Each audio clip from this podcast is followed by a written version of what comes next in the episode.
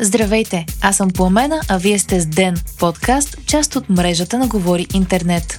Днес ще чуете, депутатите гласуват бюджет 2023. Путин обеща безплатно зърно на Африка, а Тесла са създали таен екип, който да затваря оплаквания от клиенти. Четвъртък, юли, 27 ден.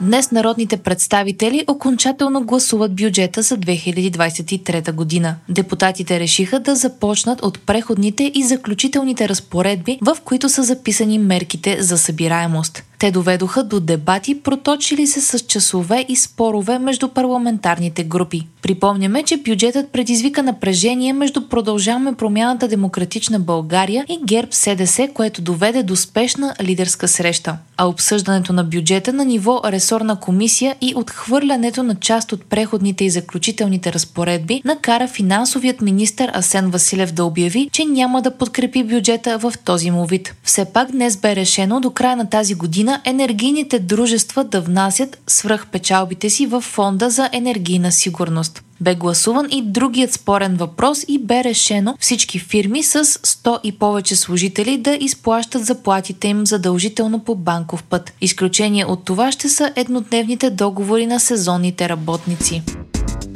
Руският президент Владимир Путин обеща на африкански лидери безплатно зърно, въпреки лицемерните западни санкции, пише Ройтерс. Това ще се случи в рамките на 3-4 месеца, въпреки затрудненията, които изпитва Москва да изнася зърно и торове. Путин заяви, че Русия очаква рекордно добра жътва и е готова да замести Украйна като износител на зърно за Африка, както за търговските ѝ нужди, така и за благотворителните. Изказванията на Путин са директно свързани с излизането на Русия от така наречената зърнена сделка, която позволяваше на Киев да изнася зърно през Черно море безопасно. Руският президент обяви, че Москва е напуснала сделката, защото обещанията, които са й били дадени за улесняване на собственият ѝ износ на зърно и торове, не са били спазени. След като напусна сделката, Русия започна засилена атака по пристанищни градове в Украйна. Днес от Министерството на отбраната съобщиха, че Русия е изпратила публична нотификация за определяне на временна предупредителна зона в Черно море поради провеждане на военни учения. Зоната включва част от изключителната икономическа зона на България. Тези действия не представляват формално нарушение на международноправните норми, но не се смятат за добра практика, допълват от Министерството. Вчера НАТО заяви, че осъжда опасното поведение на Русия в Черно море. Автомобилната компания на Илон Мъск, Тесла, има таен екип, чиято функция е да потиска хиляди оплаквания от клиенти, пише Ройтерс. Оплакванията са свързани с очакваният пробег на електрическите им автомобили при напълно заредена батерия. Преди близо 10 години от Тесла са настроили таблото на автомобилите си да показват доста по-розови прогнози за дистанцията, която колата ще може да измине при пълна батерия, казва анонимен източник на Ройтерс. Обикновено началните прогнози са за между 350 и 400 мили, което са между 560 или 640 км. Но в действителност колата може да измине доста по-малко, според някои интервюирани на половина на обещаните километри. Веднъж достигнал средата на батерията си, автомобилът започва да показва реалистичната прогноза, а за да се избегнат случаи на хора, останали без батерия, е предвиден буфер от 15 мили или 24 км, които колата може да измине, когато таблото показва, че батерията е напълно изтощена.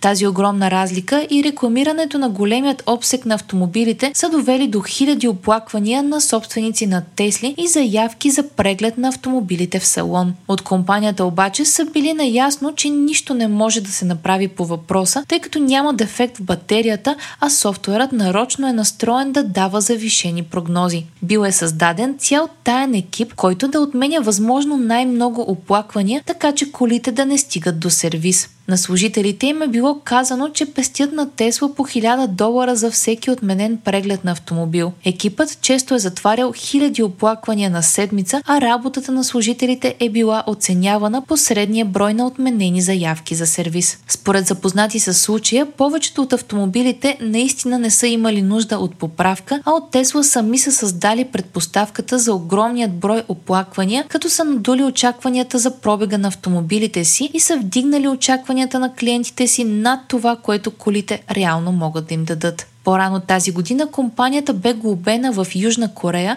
за това, че колите ѝ са успели да изминат по-малко от половината от рекламираната дистанция в студено време. Друго скорошно проучване е открило, че 3 от моделите на Тесла средно изминават 26% по-малко от рекламираното. Вие слушахте подкаста Ден, част от мрежата на Говори Интернет. Епизода подготвих аз, Пламена Крумова Петкова, а аудиомонтажа направи Антон Велев. Не изпускайте епизод на Ден, абонирайте се в Spotify, Apple iTunes или някое от другите подкаст приложения, които използвате.